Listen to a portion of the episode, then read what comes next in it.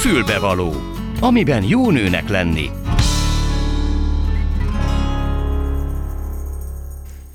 Jó napot kívánok, tisztelettel köszöntöm Önöket a mikrofonnál, Gál.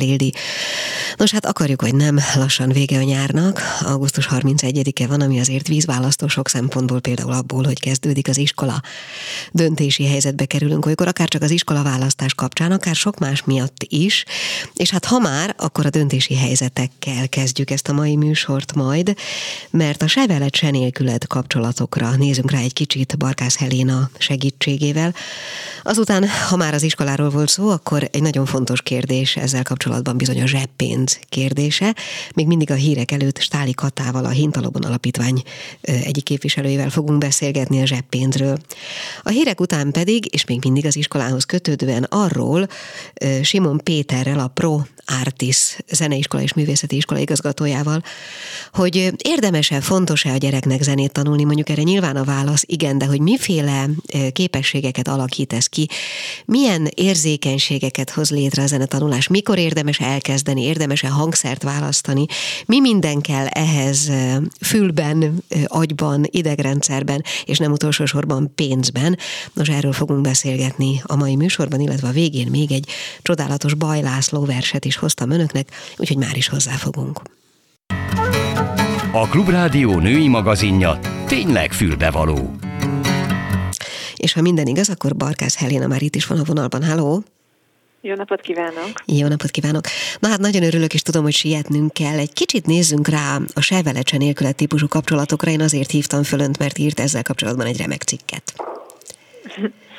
Igen, köszönöm. Tehát, ugye alapvetően ez egy döntési helyzet, vagy a döntési helyzet elkerülése. Miért nem tudunk mi ezekben a helyzetekben jól reagálni? Miért nem tudunk kilépni egy olyanból, ami már nem működik, és miért csináljuk újra meg újra vissza?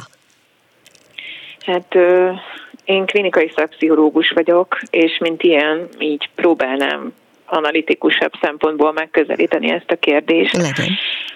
Én azt gondolom, hogy ennek sokkal mélyebb sebei vannak, mint sem pusztán a jelen. Uh-huh. Van ilyen, hogy például valakinek gyerekkorában akár nagyon váratlanul véget ér egy kapcsolat, például eltűnik az egyik szülő a képből, megszakítottá válik az a kapcsolat, vagy olyan lyukacsossá, úgymond, tehát már nem lesz olyan intenzív, nem kap annyi figyelmet, mint korábban és ez nagyon gyakran előfordul, hogy annak a hiánynak lesz egy ilyen nosztalgikus jelenléte a jelenben, amit úgy érzik később felnőve is ezek az emberek, hogy valahogy be kellene tölteni ők. És akkor választanak egy olyan párt, akivel ezt így újra lehet játszani, és tulajdonképpen egy ilyen önbecsülési probléma is van annak a hátterében, hogy ő nem tud arra ránézni, hogy miért megy szét ez a kapcsolat, hogy mi a baj kettejük között, hanem mindig újabb és újabb esélyeket adnak, szakítanak, aztán újra összejönnek, és bizonyítani akarnak ezáltal saját maguk számára is, hogy hát hiszen menthető ez a kapcsolat, illetve elég értékes vagyok, ha én ezt megmenthetem. Uh-huh. Volt egy nagyon jó barátom, aki rendszeresen olyan időciklusokban élte meg ezt a szakítás újrakezdés dolgot, hogy körülbelül két hónap vagy három hónap kellett ahhoz, hogy szakítsanak, és egy újabb két-három hónap, hogy megérlelődjön a dolog, hogy hát mégiscsak újra kéne kezdeni, hiszen nem volt uh-huh. az mhm. olyan rossz. Uh-huh. Milyen érdekes, hogy pont két-három hónap, amikor már elindulhatna egy regenerálódási folyamat is. Hát csak addigra mindig meggyőzte magát, hogy mégiscsak előről uh-huh. és újra kéne kezdeni, hiszen tulajdonképpen jó volt, csak valamit elrontottunk benne. Uh-huh. Azzal összefüggésben, hogy itt esetleg, ha mégis rálátnánk erre a kapcsolatra, akkor döntést kéne hoznunk. Ennek a bizonytalanságnak mi lehet az oka? Ez, amit az előbb elmondott, vagy van még más összetevője is? Hát valami ott nagyon sérülhetett a bizalommal, az önértékeléssel, tehát miért van szükség egy olyan kapcsolatra, ami valami miatt mégiscsak zátonyra fut rendszeresen. Tehát ott mutat valamiféle hiányt, de mégis ragaszkodunk egy olyan dologhoz, amiben sérülünk, amiben valami, valami megoldatlan marad, valami kielégítetlen marad. És ebben az a, az a vonzó, hogy ez az ismerős? Mármint ez az élethelyzet? Így van, ez is lehet nagyon vonzó mm. benne. Tehát, hogy lehet, hogy ezt hozza otthonról, hogy ott se volt egy biztos kötődés. lehet, hogy ezt is hozza meg azt a, azt a bizonyítási vágyat, azt a, azt a reményt is megkapja egy ilyen kapcsolatban, hogy ha majd én most jobban jelen leszek, majd most sikerül, azzal magamnak is bizonyítom, hogy elég értékes vagyok, hogyha ezt meg tudom oldani. Uh-huh. Hát azért ez elég ilyen spirális szerkezetnek tűnik. Van ebből kiút? Gyors és egyszerű nincsen. Uh-huh. Tehát általában azt szoktuk mondani, hogy igazából az újrakezdésüknek már több forgatókönyve is volt. Látjuk, hogy ezek úgy valamiért nem tudtak sikerülni. Vajon mennyire tudtak kimondásra kerülni a problémák, mennyire tudtak arra ránézni, hogy a kettejük dinamikájában mi történik, amiért nem sikerül újra kezdeni. Tehát ezért azt gondolom, hogy a párterápia az, ami egy nagyon jó út lehet arra, hogy valamilyen irányba mégiscsak elinduljanak, hiszen egy kapcsolat addig tart, ameddig úton van, tehát fejlődik. Uh-huh. Egyébként ez a spirás szerkezet, amire gondoltam az előbb, ez akkor is érvényes, hogyha ez a kapcsolat esetleg véget ér, meg tudjuk szakítani, indul egy új és azzal egy hasonló játszmakör akár? Persze, hiszen uh-huh. hogyha ez egy kötődésbeli sérülés, akkor arra nagyon nagy esély van, hogy olyan felet fog választani legközelebb is, aki nem fog neki érzelmi biztonságot adni. Uh-huh. Egyébként akkor lehet, hogy erre megoldás az is, hogyha az ember a párkapcsolat nélkül csak önmaga keres erre segítséget vagy megoldási lehetőséget, nem? Igen, nagyon örülök most ennek a kérdésnek, mert én elfogulatlanul próbálom azt képviselni, hogy a legfontosabb kapcsolatunk önmagunkhoz fűz, hm. tehát ezt kellene először megérteni és gyógyítani, és ennek mentén lehet majd egy olyan társat felismerni a nagy piacról, aki viszont tényleg megfelelően mellettünk van, és nem az igényeink betöltésére. Ez jó, ez nagyon jó uh-huh. Azt egyébként honnan tudom egy ilyen kapcsolatról, amit milyen se veled, se, veled, se nélküled, hogy is mondjam, bélyeggel illetünk, honnan tudom, hogy ez, hogy ez már javításra szorul, hogy itt segítségre van szükség? Hát én most az előbb is egy picit idéztem már a, a Popper Pétertől egy gondolatot. Igazából ez, hogy addig tart egy kapcsolat, amíg úton van, ez tőle származik. Uh-huh. És ezt azzal igazítaném ki, hogy ő, ő mindig azt mondta, hogy amikor viszont már ugyanazok a végszavak hangzanak el egy vita során, amikor ez a tehetetlenség érzés van, hogy mindegy, hogy ki mit mond, nem nőtünk egyről a kettőre, na ott van vége igazán egy kapcsolatnak, ott van elakadás benne, mert akkor az már nem fejlődik, az már egy helyben toporog. Tehát, hogy ez a toporgás érzés az, ami ez a sevelet se nélkülednek a, a sarokköve, hogy most én azért vagyok együtt ezzel az emberrel, mert félek, hogy milyen lenne nélküle, meg egyedül, meg újra keresni, vagy azért vagyok vele együtt, mert tényleg van abban az emberben olyan érték, amit én fontosnak látok, és amit ő társ lehet. Na ez két nagyon különböző dolog. Hm.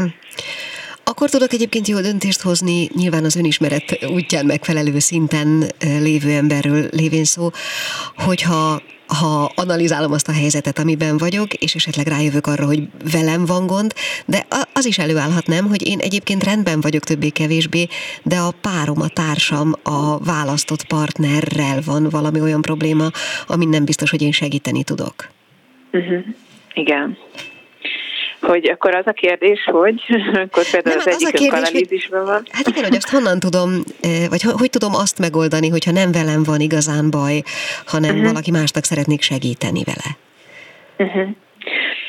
Hát Nyilván lehet erről beszélgetni, de egy, egy terapeutai munkát nem nagyon tud pótolni egy ilyen, viszont szerintem egy jó önvizsgálattal is, vagy segítő kérdésekkel már el lehet indítani valakit, vagy legalábbis meg lehet támogatni azon az úton, hogy felismerje a saját működésének azokat az automatizmusait, mintáit, játszmáit, amik mentén ő például benne ragad egy ilyen elakadásba. Húha, na hát ez megint egy olyan téma, ami egyébként ennél több szót érdemelne, és akár egy mélyebb beszélgetést is természetesen, de hát ennek a műsornak az a rendje, hogy nagyjából 10-12 percünk van uh-huh. egy-egy ilyen beszélgetésre. Uh-huh.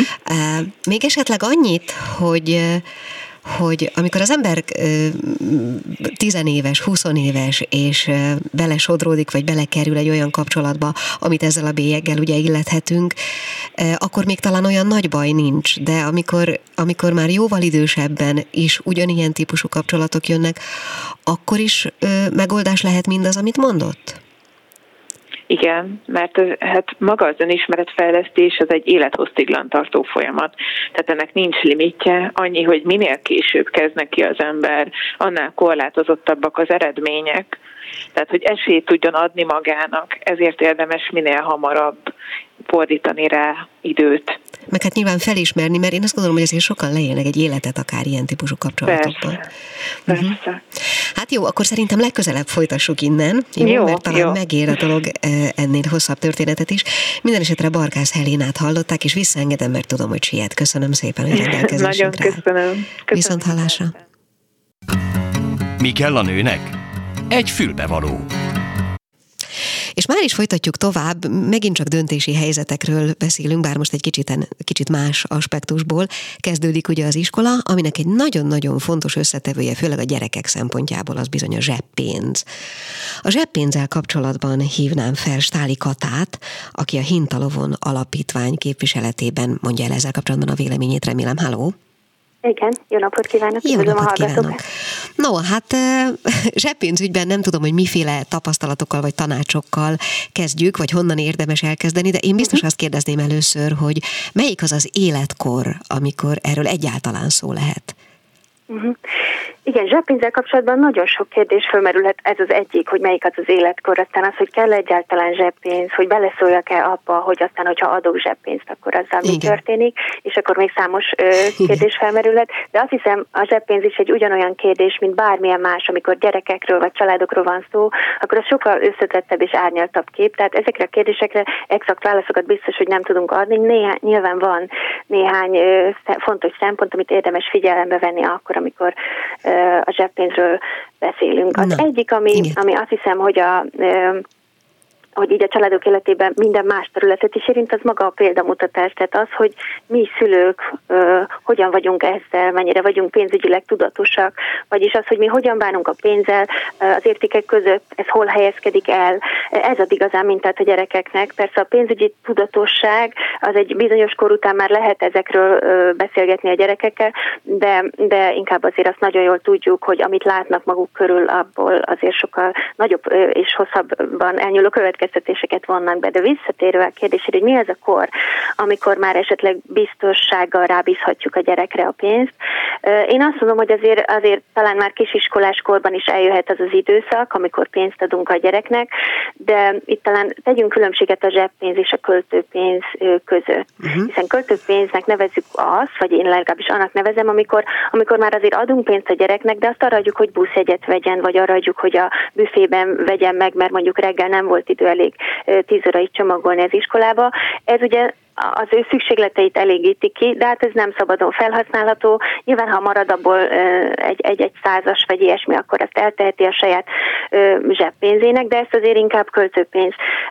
És a zseppénz az pedig az ugye, amikor szabadon felhasználható, amit előre jó esetben megbeszélünk vele, hogy ez ilyen rendszerességgel, ilyen összeget fogsz tőlünk kapni ettől kezdve, akár egy harmadikos, negyedikes gyereknek is már lehetnek, persze a, nyilván a család anyagi helyzete is meghatározza határozza azt, hogy mennyi pénzt adunk a gyereknek, de úgy látszik, hogy azért nem elsősorban ez határozza meg ezt, hogy mennyi pénzt adunk, hanem a szülő tudatossága, hm. hogy, hogy ezt előre eldönti, hogy, hogy akár ők szülőpárként megbeszélik, hogy mi lesz majd ezzel a helyzet, mondjuk iskolába megy a gyerek, nem elsősként, mondjuk negyedikesként, most akkor már esetleg adjunk neki pénzt, vagy egyszerűen csak belesodrodik abba a helyzetbe, hogy eléri a gyerek már azt a kort, hogy mondjuk a barátaival szeretne elmenni fagyizni, és akkor úgy ad neki pénzt, de valahogy ez nem mondódik ki, hogy na most akkor ez zseppénz, vagy, vagy vagy micsoda, tehát ott kevesebb tudatosság van. Hát, hogy, bocsánat, csak Igen. egy pillanat ehhez eszembe jutott, hogy vagy eléri azt a kort, hogy a, a gyerek igényelné, mert a többieknek ugye van. És Igen. esetleg a, a, összeütközik a szülői tudatosság mondjuk a, a gyerek vágyaival, vagy elvárásaival, mondjuk a környezetéhez mérten. Így van. Ez nagyon sokszor találkozik, azt hiszem ezzel a kérdéssel a szülőpláne, amikor most újra iskolába mennek, más látják egymás tanszereit, Igen. vagy egymás ruháit, felszerelését, és akkor a gyereknek vannak igényei. Ez egy tipikusan olyan helyzet, amiről beszélni kell, akár előre is beszélhet erről a szülő, de mondjuk konkrét eset, eset kapcsán egy kicsit könnyebb. Ez nagyon nehéz helyzet a szülőnek, de azért a, a gyerekek, hogyha egy jó kapcsolat van egy szülő és a gyerekek között, akkor a gyerekek nagyon megértőek tudnak lenni, akár még ilyen pénzügyi döntésekkel kapcsolatban is, hogy mondjuk miért nem vásároljuk meg azt, amire ő éppen vágyik. Lehet, hogy az osztálytársainak ez, ez megengedett, illetve ezt megtehetik, hogy megvásárolják, Igen. de azért a mi családi helyzetünk az ilyen és ilyen, ehhez mérten igyekszünk neked természetesen a legtöbbet adni, de annak vannak határai. Ezt meg tudja érteni a gyerek, hogyha amúgy hozzá van ahhoz szokva, hogy vele beszélgetnek. Uh-huh. Célszerűen a pénz adását a családon belül valamiféle feltételhez kötni, ötöshöz például. Uh-huh. Én nem nagyon támogatnám, persze erről nagyon sokféle véleményt lehet olvasni, akár még kutatást is arról, hogy motivációnak használjuk-e otthon, például a házi munka elvégzésre, vagy akár egy jó, jegy, jó jegyet, tehát motivációra használjuk azt, hogy akkor, hogyha ezt megteszed, akkor pénzt kapsz. Nagyon ellene van annak, hogy a gyereknek belső motivációja és belső igénye legyen arra, hogy ő megcsináljon egy feladatot, vagy ő jó jegyet kapjon, és aztán onnan már nehéz nagyon visszajönni, hogyha valaki ebbe az irányba indult el, uh-huh. hogy, hogy, hogy akkor ötöst kaptam, akkor kapok pénzt.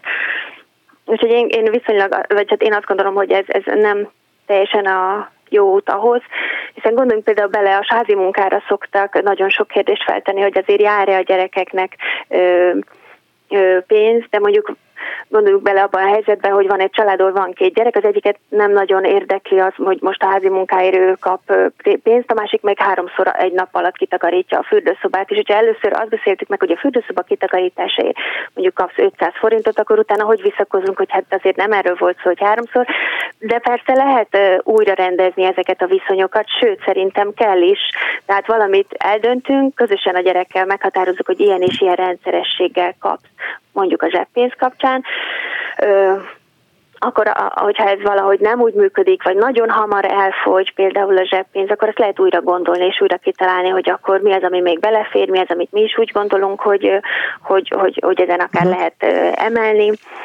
Igen, ha már az összegnél tartunk, akkor meg is kérdezem, hogy mennyi, mennyi egy ideális, nyilván életkor függő, meg helyzet függő is, de mégis.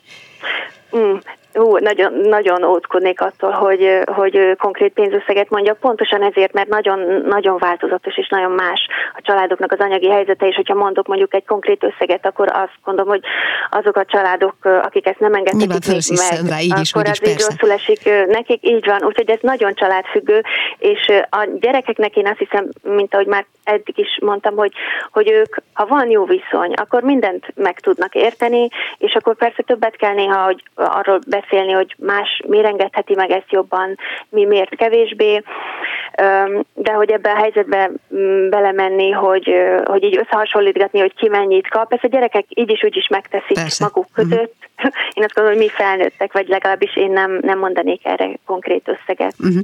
Amit jó érzéssel és a gyerekkel közösen megbeszélve, az igény, a, nem csak a szükségleteinek, hanem az ő akár igényeinek, hogyha az mondjuk az enyémmel, mint szülő ellenmond, mert hogy az azért nagyon fontos, hogy a zseppénz az legyen az ő szabad felhasználására. Abba én, ha lehetne, szóljak bele, hogy azt ő mire fogja költeni, hogy gyűjti, vagy azonnal elkölti holnap fagyira, mert abból, abból fogja az önállóságot, meg ezt a, ezt a fajta későbbi pénzügyi tudatosságot és felelősségvállalást megtanulni. Ez egy nagyon jó nyomvonal, pont ezt akartam kérdezni, uh-huh. hogy mit gondol, hogy e, e, ezen a módon, a, ugye sokan foglalkoznak bankok is a pénzügyi tudatosság építésével, és Isten őriz, hogy ebből akár egyet is mondjak, de uh-huh. ezen a módon kiépíthető ez a fajta tudatosság a gyerekben?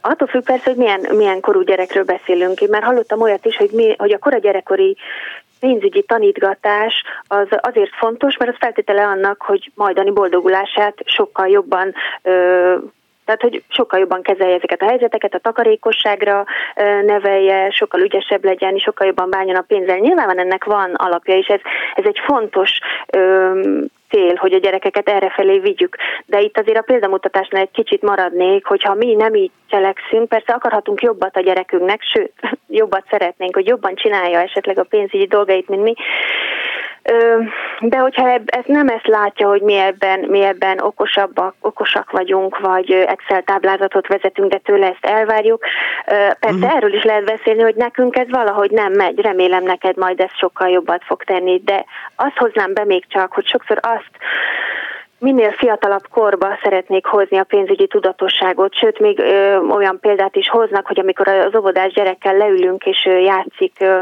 boltosat, és ugye számolgatjuk a pénzt, akkor ez mennyire fontos az ő pénzügyi tudatossága ö, szempontjából, meg a későbbiekben, ami valahol így van, de annyira bújtatottan, hogy itt még itt szinte ki sem emelném ezt, hiszen ott a játék öröme a fontos. Persze, ne, nem ez, semmiképp ne legyen az ő kárára, nem azért ül levelünk, mert ő, hanem ő, őt az érdekli, hogy oda figyelünk rá, és valahogy pont ezt a vonalat gondolnám megerősíteni, hogy mindig a gyerek életkorának megfelelően hozzuk be ezt a témát. Persze egyre izgalmasabb, egyre kérdések, egyre érdekesebb pénzügyi kérdésekről lehet, és kell is beszélgetni a gyerekekkel, sőt, van számos kutatás azt mondja, hogy a 10-24 éves gyerekek már sokkal tudatosabban kezelik akár a saját pénzüket, vagy akár a, a saját jövőjüket ezzel kapcsolatban, mint a szüleik. Erről akár még érdeklődni is lehet, hogy ezt ők mit gondolnak erről, hogyan tervezik, van egyáltalán gondolatuk, ebbe is rendkívül változatos képet fogunk kapni. Van egy gyerek, egyáltalán nem érdekel, ez még mondjuk 14-15 éves korában, de van olyan, aki már harmadikosként már nagyon ö, fontosnak látja a, mhm. mondjuk az akciók, miért akciósak azok, tehát a pénz Igen. azért jelen van a háztartásokban. Igen, javítson ki, hogyha nagy butaság, amit kérdezek, de Igen. E, nekem valahogy azon a élmény szinten is, meg, meg tapasztalatilag is talán a fejemben, hogy ez nem csak életkori kérdés, hanem, hanem hogy is mondjam, alkati, tehát lé, egyszerűen lélektani kérdés is. Úgy uh-huh. vélem, és azt, én emlékszem, hogy azt akartam mindenáron megtanítani a gyerekeimnek, hogy van értelme e, dolgozni, mert annak bizony van egy ilyen irányú, nevezik így haszna is, sok más is, de például ezzel is együtt járhat. Tehát, hogyha valamit nagyon szeretnél, akkor annak van egy ilyen útja, vagy lehet uh-huh. egy ilyen útja is, és talán ez a legfontosabb, amit én hát gyereknevelésileg ebből a szempontból magam is műveltem. Ez nem uh-huh. nagy butaság, remélem. Abszolút nem. Tehát, hogy azt megtanítani, hogy a pénz az, az, az jó dolog is. Tehát lehet a célok elérésének egy fontos eszköze, de fontos, hogy azok a célokig elvezető út az milyen. Hogy azt azonnal megkapom mindig, vagy azért esetleg Persze. azt is látjuk, akinek gyereke van, azt hiszem, hogy, hogy azt tapasztalja, hogy, hogy hogy nem biztos, hogy a mindig azonnal megkapást teremti meg a pénzértékének a tudatát a gyerekekben, tehát hogy ez egy eszköz, és nem több, de nem is kevesebb annál, és igen, én azt gondolom, hogy amit ön mondott, az egy jó példa erre. Igen, és akkor talán erre alkalmas az a, az a típusú zseppénzadás is, hogy akár a gyerekre bíz, vagy gyűjtögesd, ha nagyon szeretnéd, uh-huh. és majd hozzájárulok, és így tovább, és így tovább. Igen. Jó, hát remélem, hogy nagyjából valamilyen szinten fölvázoltuk a uh-huh. zseppénznek a lehetőségeit. Maradt-e ki valami fontos? Nem, én is azt hiszem, hogy amit én gond, fontosnak gondoltam ebben a kérdésben, az a, a, abból a példamutatást emelem ki a, a pénzről való beszélgetés, mint minden más területen, és ezek az összehasonlítgatások az osztálytársakkal, ez mindig is, mindig is föl fog merülni, is, amikor erre esetleg a szülő egy kicsit idegesebben reagál, ez teljesen érthető, mert a saját frusztrációt éli, éli meg ebben, hogy nem adhat a gyereknek, de sokszor szegény a gyerek kap ebből, hogy vele kezd el veszekedni, vitatkozni. Ezt tudom, hogy nagyon nehéz megtartani, de hogy ez nem a, arról szól, csak a az, hogy a gyerek szeretne többet, ez természetes igény az ő részéről, ezt valahogy jól kell vele le hát megbeszélni. Egy pontig nyugodtan mentsük föl magunkat is ebben az értelemben a, a, az ideges válasz nehézsége uh-huh. alól, vagy nem tudom, emiatt a hibáztatás alól. Jó, hát nagyon szépen köszönöm, Stáli Katát hallották a Hintalovon alapítvány képviseletében a zseppénzről. Köszönöm, hogy rendelkezésünkre állt viszont hallásra. Én is köszönöm viszont hallásra. Folytatódik a Klubrádió ékszere, a fülbevaló és még mindig iskola, illetve hát az iskolának egy speciális vonala, a művészetoktatás lesz a következőkben a téma, és remélem, hogy itt van a vonalban, köszönteném Simon Pétert, a ProArtis zeneiskola és művészeti iskola igazgatóját. Halló! Itt vagyok, szervusz Indigo, köszönöm a hallgatókat. Na, nagyon örülök, hogy megvagy. No hát arra gondoltam, hogy egy kicsit beszélgessünk arról, hogy most, amikor elkezdődik az általános iskola, középiskola, egyáltalán az iskolai oktatás, akkor ugye néhány héttel később, jó esetben elkezdődik a művészeti oktatás is, ugye? Így van, ez már hagyományos évtizedek óta, hogy ez így működik az országban, bár én nem mondanék néhány hetet, hanem gyakorlatilag közvetlenül egy héten belül már aktívak vagyunk és szorgoskodunk. Uh-huh. Az, hogy egy gyerek mikor találkozik a művészetoktatással, legyen az zene, tánc, dráma vagy bármi más, az mennyire meghatározó mondjuk az általános vagy középiskolai egyéb teljesítményét illetően? Ez egy nagyon jó kérdés, és én most szeretnék egy picit hosszabban válaszolni ja. erre, mert hogy, mert hogy ugye Kodály Zoltán is idézhetném, sokan szokták idézni a mestert, és alapvetően azt, amiről beszélgetünk, az intézményes művészetoktatást is ő alapozta meg annak idején a 40-es évek végén Magyarországon. De nem is ez a kérdés számomra, hanem az, hogy a művészetoktatás mikor kezdődik egy, egy ember életében, hát mindenféleképpen én úgy gondolom, bár nyilván most az iskolától kicsit eltávolodva, de minden anyuka énekel a kislobájának, mindenki rajzolgat a gyermekével, tehát a művészettel a legkisebb korban már találkozik mindenki, legjobb esetben. Mi az intézményesített művészetoktatásról beszélgetünk, és annak előrényeiről, illetve nehézségeiről. Én úgy gondolom, hogy ebben a 6-7-8 éves korban már annyira kreatívak és annyira önállók a gyermekek, hogy nyugodtan lehet intézményes keretek között is foglalkozni velük. Természetesen mindenféle ilyen művészetoktatás abszolút személyre szabott, ami ennek az előnyét is meghatározza, és ami miatt szeretnék esetleg mindenkiben kétségeket eloszlatni, akik tartanak attól, hogy, hogy esetleg az ő gyermekük nem lesz alkalmas. Nyilván valamilyen képességre szükség van, vagy adottságra szükség van, de ezt minden anyuka, mindenki tudja a saját gyermekéről, hogy miben ügyes, miben tehetséges, és ezt próbáljuk mi is fel, felerősíteni, vagy, vagy kiteljesíteni a gyermekben. Uh-huh. De azért arra a kérdésre nem válaszoltál, hogy ez hatással van-e az egyébként, ugye azt szokták mondani a szülők, hogy majd, ha jól tanulsz, fiam, akkor mehet, nem tudom én, zongorázni. Noha hát, lehet, hogy ez a fajta a összevetés nem, nem igazán jó. Ez a kérdés ez nagyon jó egyébként, és azért is kezdtem kicsit bicebúcsán ezt a történetet. A helyzet az, hogy az a én tapasztalatom most már eléggé régóta vezetek művészeti iskolát, régóta tanítok művészeti iskolában, és tény is való, hogy szoktuk az utóbbi időben mondani, hogy mennyire megnőtt az iskolai terheltségük, leterheltségük a kisgyerekeknek. A művészetoktatás egyébként nem egy különösen nagy teher, tehát azt mondom, hogy 45 perc, vagy maximum egy óra egy héten, akkor nem mondtam túl sokat, és szerintem ez bevállalható. Az, hogy hogyan járul hozzá egy gyermek személyiségéhez, ez a rengeteg tanulmány, rengeteg kutatás született és készült. Én nem erről szeretnék beszélni, én arról szeretnék inkább beszélni, hogy azok a gyermekek, akik hozzánk járnak, ez az én tapasztalatom, akik bármelyik művészeti ágban, és itt most nem csak a zenéről beszélek, mert nálunk valamennyi művészeti ágon folyik oktatás, és bármelyik művészeti ágról jöhetnek gyerekek, és segítünk nekik abban, hogy a saját e, céljaikat, vágyaikat elérjék abban a művészeti ágban, amit szeretnének megtanulni, vagy még jobban művelni.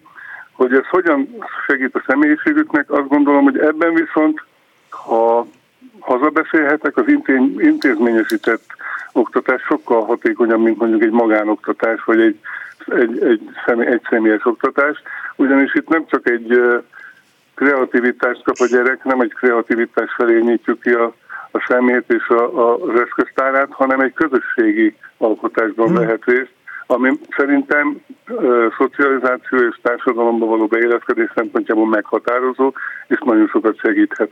Hát sőt, az iskolai, az osztályban való helyzetében is segíthet sokaknak egy-egy ilyen, egy különleges képesség, vagy ha nem is kell különleges képesség, de legalább mondjuk az, hogy látott már zongorát, vagy nem tudom én, tud egy kicsit táncolni. Szóval az sokat tud segíteni egy, egy osztályon belüli helyzetben is.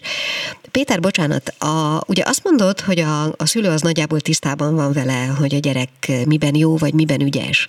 De az, amit ti fölmértek mondjuk egy felvételi kapcsán, azért ahhoz is kellenek dolgok, nem? Tehát megnézitek mondjuk a gyerek kezét, mire alkalmas, milyen hangszerre alkalmas, vagy olyat is hallottam már, valaki mesélt, hogy meg szokták mérni hogy a gyerekek boka körméretét, hogy alkalmas-e mondjuk a néptáncra. Ez lehet, hogy nagy butaság. nem nagy butaság, minden bizonyal vannak ilyen, ilyen felmérések. Én ennyire nem tudom, hogy ez szigorúan ennyire meg kéne nézni, vagy ennyire fontos.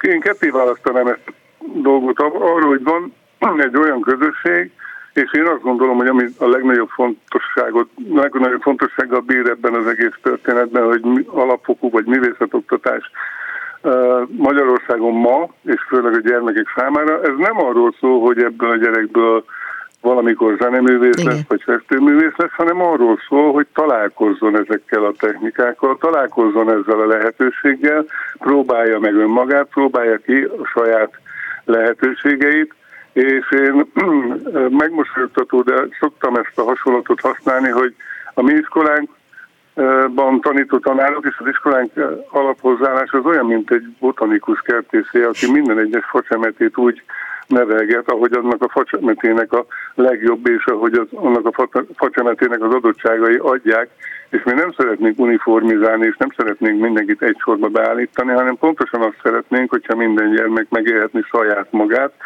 és a legjobb képességeit kibontakoztathatná. Nyilvánvalóan emellett vannak olyan kimagasló képességű gyerekek, akiknek segítünk abban, hogyha ők ezt szeretnék, akkor segítünk, hogy ezt olyan szinten elsajátítsák ezt a tudást, amiből aztán később művészekké válhatnak saját maguk, illetve környezetük boldogulására is. Szeretnék egy másodpercig visszaúrani az első kérdésedre, hogy mikor érdemes, uh-huh. mikortól érdemes, hogyan érdemes, hogyan kezdődik, hogyan találkozik a gyermek a művészetekkel. Iskolánkban számos jó példa és jó gyakorlat van erre. Kollégáimmal minden eszközt megragadunk arra, hogy népszerűsítő iskolát is és a művészeteket, és a legutóbbi innovációnk egy fiatal kolléganim kezdeményezésére, amit én nagyon-nagyon támogatok, és nagyon nagy sikerre tett azóta szert, ez az úgynevezett Baba koncert sorozat, amiben igenis várandós anyukákat, kisbabás anyukákat, konkrétan csecsemőket várunk foglalkozásokra. Ezek ilyen félőres 40 perces foglalkozások, ahol a kollégáim muzsikálnak, közben a babák úsznak, másznak, anyukák végighallgatják, és nagyon-nagyon nagy sikere van ennek a történetnek, és nincs ebben semmiféle elvárás, csak annyi, hogy a gyerekek szembesüljenek, vagy kapjanak egy pozitív uh, impulzus kívülről. Hm, Tehát, hogy minőségi mhm. és szép Igen. dolgokkal találkozzanak. Bocsáss meg, az előbb én is visszautalnék egy másik beszélgetés, az előbb a zseppénzről volt szó, és azt mondtuk ugye, hogy nem uh-huh. célszerű feltételeket, vagy olyan típusú feltételekhez kötni, hogy kapjál ötöst, nem tudom, mint takarítsd ki a fürdőszobát. Ahhoz mit, mit, mit szólsz ahhoz a szülői alapálláshoz, hogy tanulhatsz majd nem tudom mit, zenét, táncot, drámát, de először tanulj meg olvasni, és majd ha jól leszel, majd ha jól megy, majd ha jó lesz a bizonyítványod, akkor, akkor foglalkozz ezekkel a hát, másodlagos dolgokkal. Ez egy nagyon érdekes dolog. Én nem szeretem, hogyha ezzel fegyelmezünk, vagy motiválunk embereket, hogy majd akkor lesz neked jó, hogyha megtapasztalod, hogy milyen rossz. Én, én úgy gondolom, hogy, hogy egyrészt ez egy megint két dolog. Tehát arra tény is való kicsit szétszólt, hogy nem válaszoltam arra, hogy, hogy ez hogyan motiválom, vagy hogyan viszem a gyermeket. Egyrészt majd beszélni fogok arról, hogy mennyibe kerül ez egyébként forintálisan, tehát hogy ez mennyire megterhelő egy családnak de azt gondolom, hogy azzal motiválni, vagy azzal visszatartani egy gyereket, hogy majd ha jól fogsz tanulni, vagy ha nem fogsz jól tanulni, ebben az iskolában és ebben a közegben a gyerekek csupán és kizárólag pozitív élményeket szereznek, és csak a sikerélménynek vannak kiszolgáltatva. Ettől a lehetőségtől megvonni, akár szülőként, akár pedagógusként egy gyereket, szerintem ez nem egy jó hozzáállás. Én ezt tudom erre válaszolni. Az meg, hogy, az meg, hogy esetleg ez, azt már mondtam, hogy ez időben is leterheltségben mennyit jelent plusz munkát, ez nem gondolom, hogy visszatartatna, vagy visszatartó erejű lenne. Forintálisan pedig azt kell mondjam, hogy körülbelül 1000 forintos bekerülési költség havi szinten ma talán kezelhető egy családban. Ez ugye minden állami fenntartású művészeti Igen, én az állami, állami intézményekről tudok beszélni, az állami fenntartási intézményekről tudok beszélni. Azért is mondtam, hogy a magánoktatással szemben számos előnye van. Nyilván vannak hátránya is, ezekről most így nem tudok konkrétan beszélni, nem is gondoltam át, hogy milyen hátrányai lehetnek, de azt tudom, hogy számos előnye van. Nyilván a szakmai háttér, ami ezekben az oktatási intézményekben jelen van már régóta, másrészt az anyagi háttere, És azt, azt még egyszer mondom, én nagyon fontosnak tartom a, közöge, közeget. Tehát, hogy egy olyan közösségbe kerül be a gyermek, akik mindannyian ugyanabban az irányba gondolkodnak és működnek, és közös produkciókat, közös alkotásokat tudnak létrehozni. Én, is így nőttem föl gyermekkoromban, zenekarban jártam, kamaregyüttesekben muzsikáltam, a mi iskolánkban kiemelt szerepet kap a csoportos muzsikálás, a társas muzsikálás, mert nagyon nagy szükségünk van szerintem a gyermekeknek arra, hogy közösségi élményeket éljenek át. Még egy utolsó, aki esetleg attól fél, hogy a gyerek maga, vagy a szülő, hogy a gyerek nem fog eléggé megfelelni a felvételin, milyen felvételi eljáráson kell keresztül menni a gyerekeknek? Ez egy abszolút uh, egyszerű képességvizsgálat. Teljesen természetes az, hogy valamilyen ritmikus, vagy ritmikai képességgel rendelkezzen egy gyermek, de hozzáteszem azt, hogy tovább is fenntartom, ez egy nagyon széles spektrum, és hogy az előző beszélgető partnereidnek is mondtad, hogy erről még sokat-sokat lehetne majd kell is beszélgetni. Tehát hozzánk járnak sérült gyermekek is, akiknek nyilván nem a képesség felvizsgálat a felvétel tárgya, hanem az, hogy segítsünk nekik bármiben, amiben tudunk. Vannak művészet és zeneterapia és kollégáink is. Tehát ez egy nagyon széles szegmens. Én azt gondolom, pedagógusként és iskolaigazgatóként is azt gondolom, hogy minden magyar embernek és mindenkinek szüksége van, hogy valamilyen formában a művészetekkel kapcsolatba kerüljön, mert ez a személyiségét kizárólag és mindenféleképpen pozitív irányba alakítja.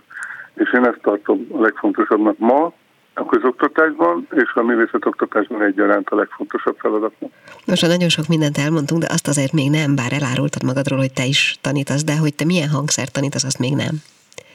Igen, azt, azt titokba tartottam eddig, én trombita művészként végeztem, és kar- karmesterként is működök. Tehát foglalkozom csoportokkal, felnőttekkel, gyerekekkel, és az iskolában pedig részkósokat tanítok, illetve hát a kollégáim munkáját próbálom segíteni. Hát nagyon szépen köszönöm, remélem, hogy egy pici képet azért nyújtottunk a hallgatóknak arról, hogy hogy kezdődik mondjuk egy művészetoktatás egy állami zeneiskolában, művészeti iskolában.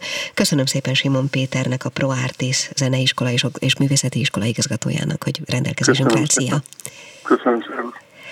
És most egy nagyon picit muzsikáljunk már csak a hangulat kedvéért is, meg azért is, hogy elválasszuk az előzőt a következőtől, mert hoztam önöknek két olyan verset, ami hát itt a, nevezzük úgy, hogy a közeledő ősz hangulatát idézi, majd mindjárt mesélek arról is, aki írta őket.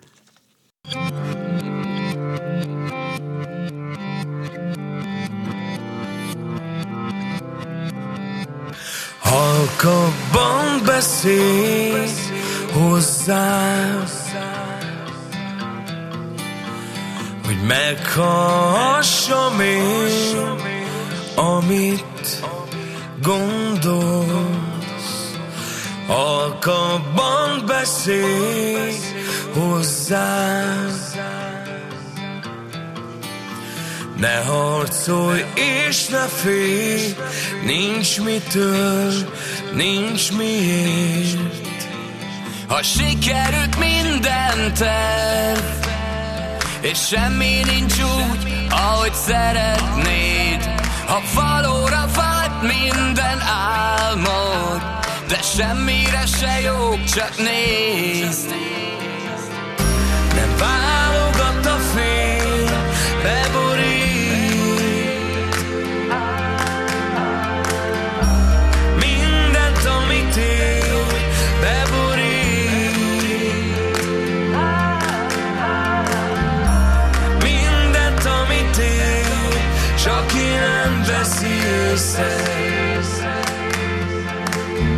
Mindig valaki más szídértelt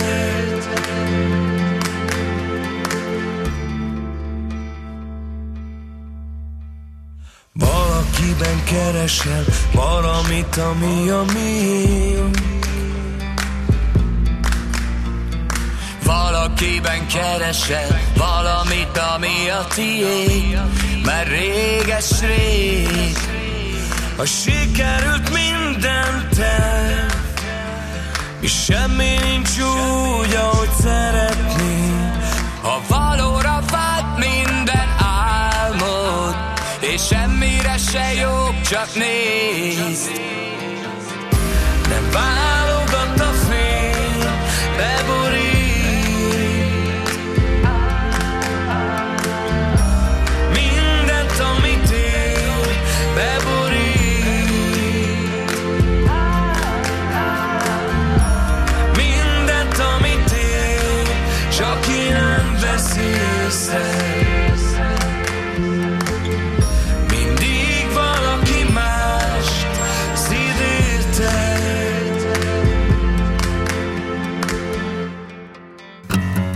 kell a nőnek? Egy fülbevaló. Szóval, ahogy ígértem, most következzen két vers, egyébként ahogy a dal is szólt, halkabban beszél, hát talán ez az ősz mm, közelettének lehet egy jelszava. Én most igyekszem kicsit halkabban, tehát két olyan verset megmutatni, amit egy remek barát, ismerős és egy nagyszerű színész egyben írt, Baj Lászlónak hívják, és költőnek sem utolsó bizony. Így szól, két pici vers tehát. Az örökké valóság megszűnt, vagy reklámszünetnyire szűkült egy film feldarabolásának mészárszékén. Nem tudom. Az öröklét örökre messze került. Napról napra éljük meg az elmúlás okozta depresszió jósolt eljövetelét. Kémiai vegyületekért állunk sorba, hogy jobban érezzük magunkat bőrünkben. De bőrünk már elrongyolódott csontjaink járnak táncot a szélben, meg egy elfeledett szélcsengő, mely pókálókat kerget reménytelenül. Az elmúlást átaludtuk, a jövőkép már történelem. Túl vagyunk rajta. Bele kéne törődni. És egy másik. Sosem kezdődött, sosem lesz vége a mindig voltnak átfonul múlton, végig söpör jelenen, jövőbe kúszik, ott sem áll meg. Folytonos körforgásban visszatér újra meg újra, átírja önmagát, idézőjelbe tesz, megkérdőjelez, nyomatékosít, figyelmeztet, és a végén mindent elfelejt.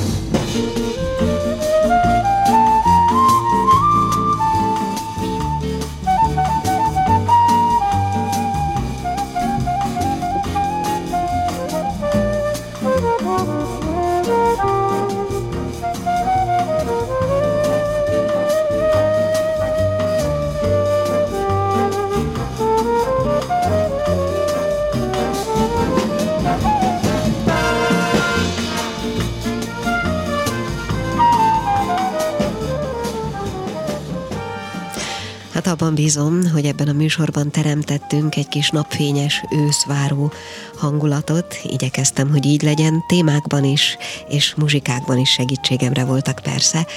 Szóval ebben a mai műsorban először a se veled, se nélküled típusú kapcsolatokról beszélgettünk egy kicsit Barkász Helena klinikai szakpszichológussal, aztán pedig az iskola kezdés kapcsán Stáli Kata, a Hintalovon Alapítvány képviseletében beszélgetett velem a zseppénzről, annak az ideális vagy kevésbé ideális működési képességeiről, hol jól, hol rosszul adunk zseppénzt, hol keveset, hol sokat, szóval erről még mindig fogunk majd beszélgetni, de ez volt az indítás, nevezzük így. Aztán pedig a hírek után a zenei, illetve művészeti oktatásról beszélgettünk egy kicsit Simon Péterrel, a ProArtis zeneiskola és művészeti iskola vezetőjével, végül pedig elhangzott két vers Baj László tollából. Ez volt tehát a mai fülbevaló. Köszönöm szépen, hogy velünk voltak. Gál Ildit hallották viszont halásra. A Klubrádió nem csak nőknek szóló magazinját, a fülbevalót hallották.